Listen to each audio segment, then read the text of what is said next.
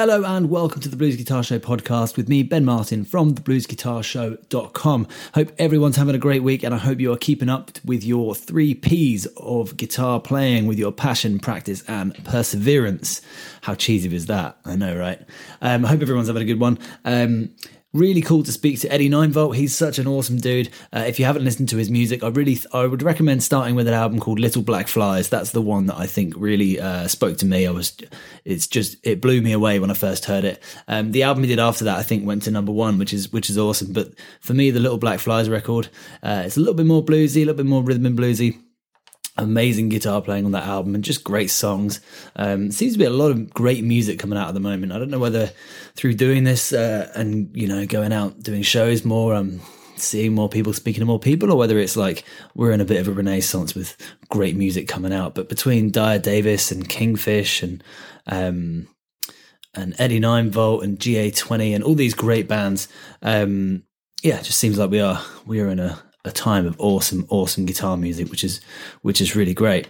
Uh, so what I'm going to do today is we're going to talk a little bit about acoustic playing, a little bit about finger picking, and we're going to cover the intro of the acoustic version of Layla. So this is all based off of the Unplugged album, which I think if you listen to my top ten acoustic blues album, uh, I can't remember what number it was, but it was definitely in there. It's a um, it's an amazing album. Um, it's one of uh, is it one of the best? It must be one of the best um, live recording albums it's uh, absolutely fantastic, phenomenal guitar playing on there. Clapton's obviously got a great band. If you're not aware of it, I'm sure you're aware of it. I'm probably just preaching to the converted, but if you're not aware of it, check it out. Uh, it's the 1992 Clapton Unplugged. Now, uh, there's a couple of interesting things about this uh, guitar piece, but let me play it to you 1st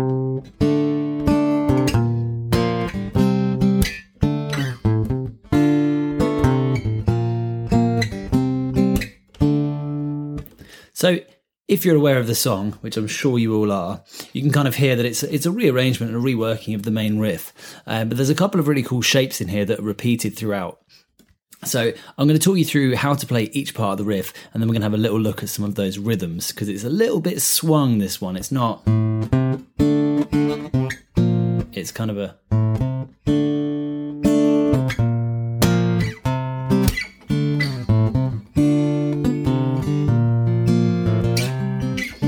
So let's look at the first part here. So what I'm doing is I'm going to start by making a D chord shape with my hand. And then we're just going to drop the first string note. So we don't need to play that first string note. So if you're fretting a D chord, if you're fretting it with your first three fingers, you can drop off your second finger. So I've got my uh, first finger on the third string of second fret. And then I've got my third finger on the second string, third fret. So the notes we got here, we got an A and we got a D. Just playing a fifth. Okay. That's what we're going to start with our hand on. Now, the lead into that is we're going to do this with our second finger. So we keep our fingers on that one. Second finger, we're going to do fifth string zero, three. And then we're going to play the open D string and then that A and D all together.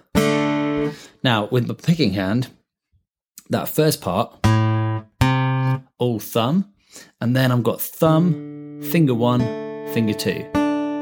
So,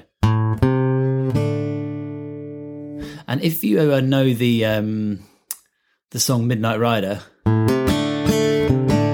that's all that is. So there you go, two classic riffs for the price one. Awesome riff. Same kind of idea though. So we're going to go. And then we just have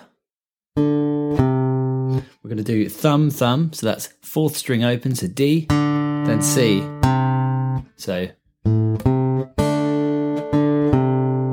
then we get into the next position here where we change our hand position. So that first part. Then we get into a kind of bar chord, five chord position. So I've got my first finger on fret one of the A string. So we've got um, a B flat. And then I've got my second, uh, my third and fourth finger on fret three on the uh, fourth and third string. So we got fifth string one, fourth string three, third string three.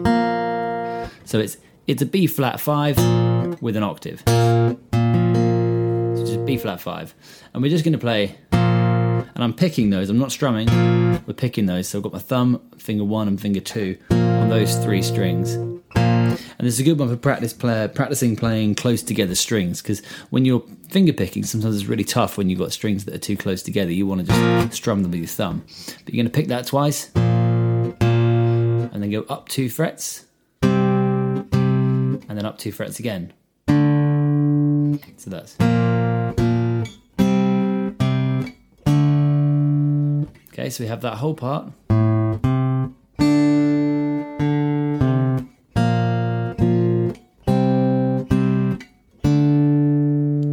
That's what it would sound like if we played it kind of without the rhythm. We'll put a little bit of swing on the first bit. And then this bit.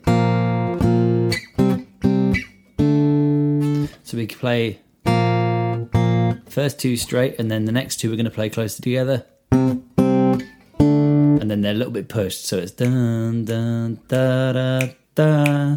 So you hear how my vo- my uh, voice was ahead of the click. Dun dun da da that. So there's a little bit of a gap there. And I'm actually slapping the strings a little bit in between them, so just in between the last two.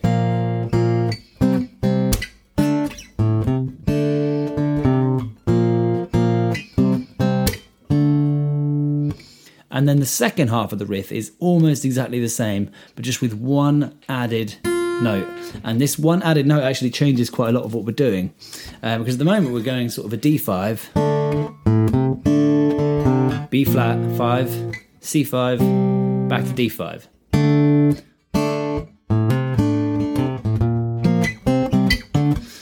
But this one note, this F on the bottom string fret 1, is going to change our D5 to a D minor.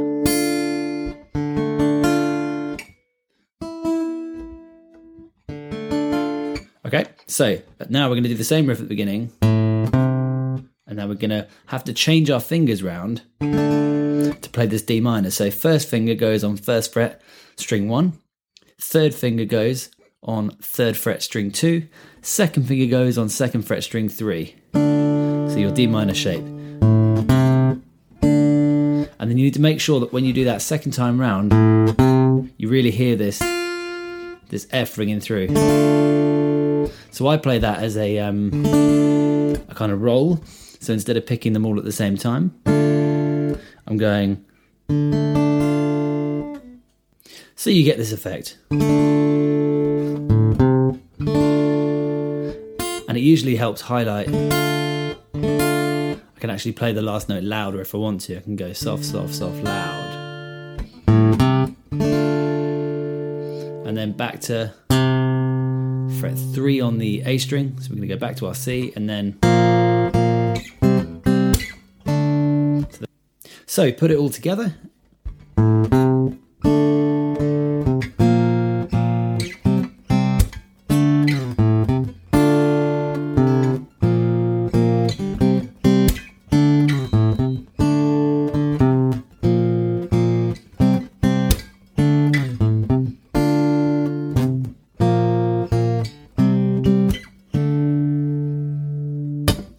there you have it. It's a really fun thing to play. Um, worth learning the rest of the song as well. In fact, that whole album is a great thing to study if you're looking at getting into playing um, any of that kind of acoustic fingerstyle blues. It's a really interesting way of playing fingerstyle that ha- um, that Clapton has.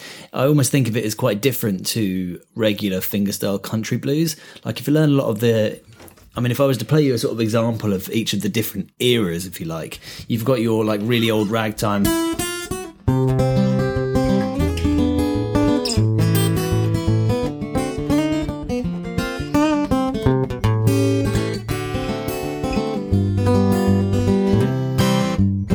Actually kind of 1930s or I guess 20s through to sort of 40s type of acoustic blues.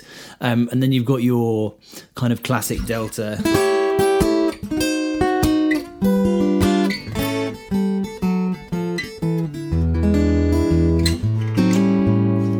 Uh, and then we've got uh, after that you get your kind of beginning of electric blues you know the early kind of muddy waters stuff you have that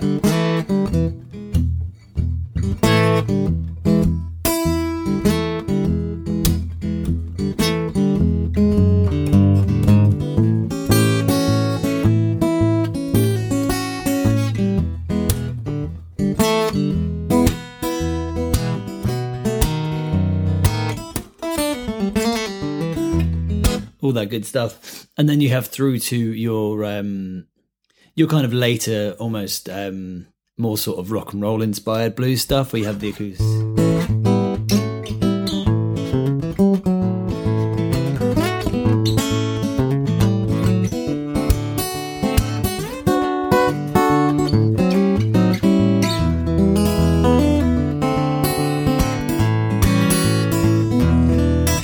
Loads of different stuff in there. I mean, there's obviously the hot tuna style.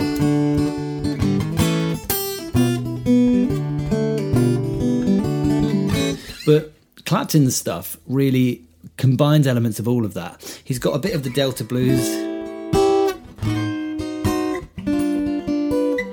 especially in the harmony that he plays. Um, he's got a little bit of the ragtime blues when he does things like Nobody Knows You When You're Down and Out. That.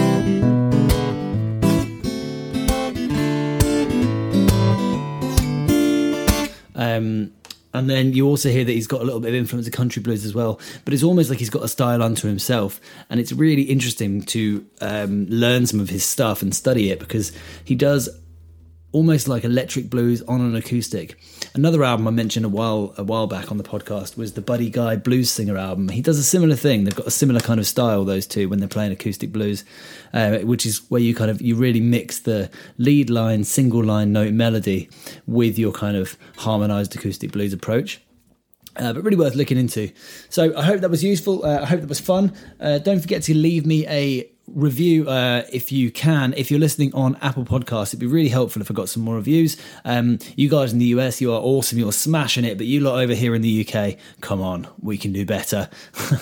Uh, more reviews in the UK would be would be amazing. But certainly, if you're in the US and you find this useful, please do keep leaving reviews. Um, keep giving me five stars if you can. Uh, that would be absolutely wonderful. We're on episode 141 or two. I can't remember which one this is, but either way, there is a whole lot of uh, free guitar playing content. Um, out there in the podcast for you now. So I would really uh, appreciate any extra reviews would be much appreciated. So have a great week, everybody. Uh, don't forget if you're interested in becoming a subscriber, uh, details of how to do so are in the show notes below. Um, you can just click on the link. Make your first payment of just $5, um, and then you will receive an email. Inside the email, you just need to click on the podcast app that you use, and then you'll have a subscription feed added to your uh, podcast app. And that will give you access to all of the locked episodes, which I think now is around about 25, 26 uh, lessons, complete with tab downloads and all that good stuff. Anyway, waffling out of the way, I'll catch everybody next week. Have a great one. See you soon.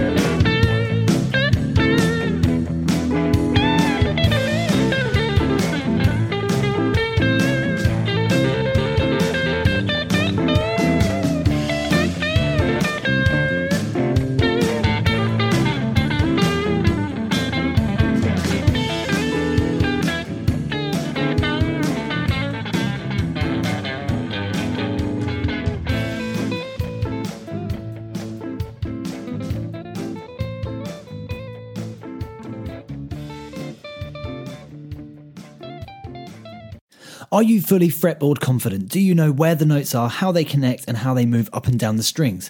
My latest book, The Triad Method, is all about using simple three note shapes to completely unlock the fretboard. This book is absolutely full of light bulb moments that are going to demystify the neck three notes at a time. I've compiled a huge number of diagrams, shapes, and exercises based on over 10 years of teaching this stuff to make it as simple as possible. Download The Triad Method and see for yourself today. Link is in the description below.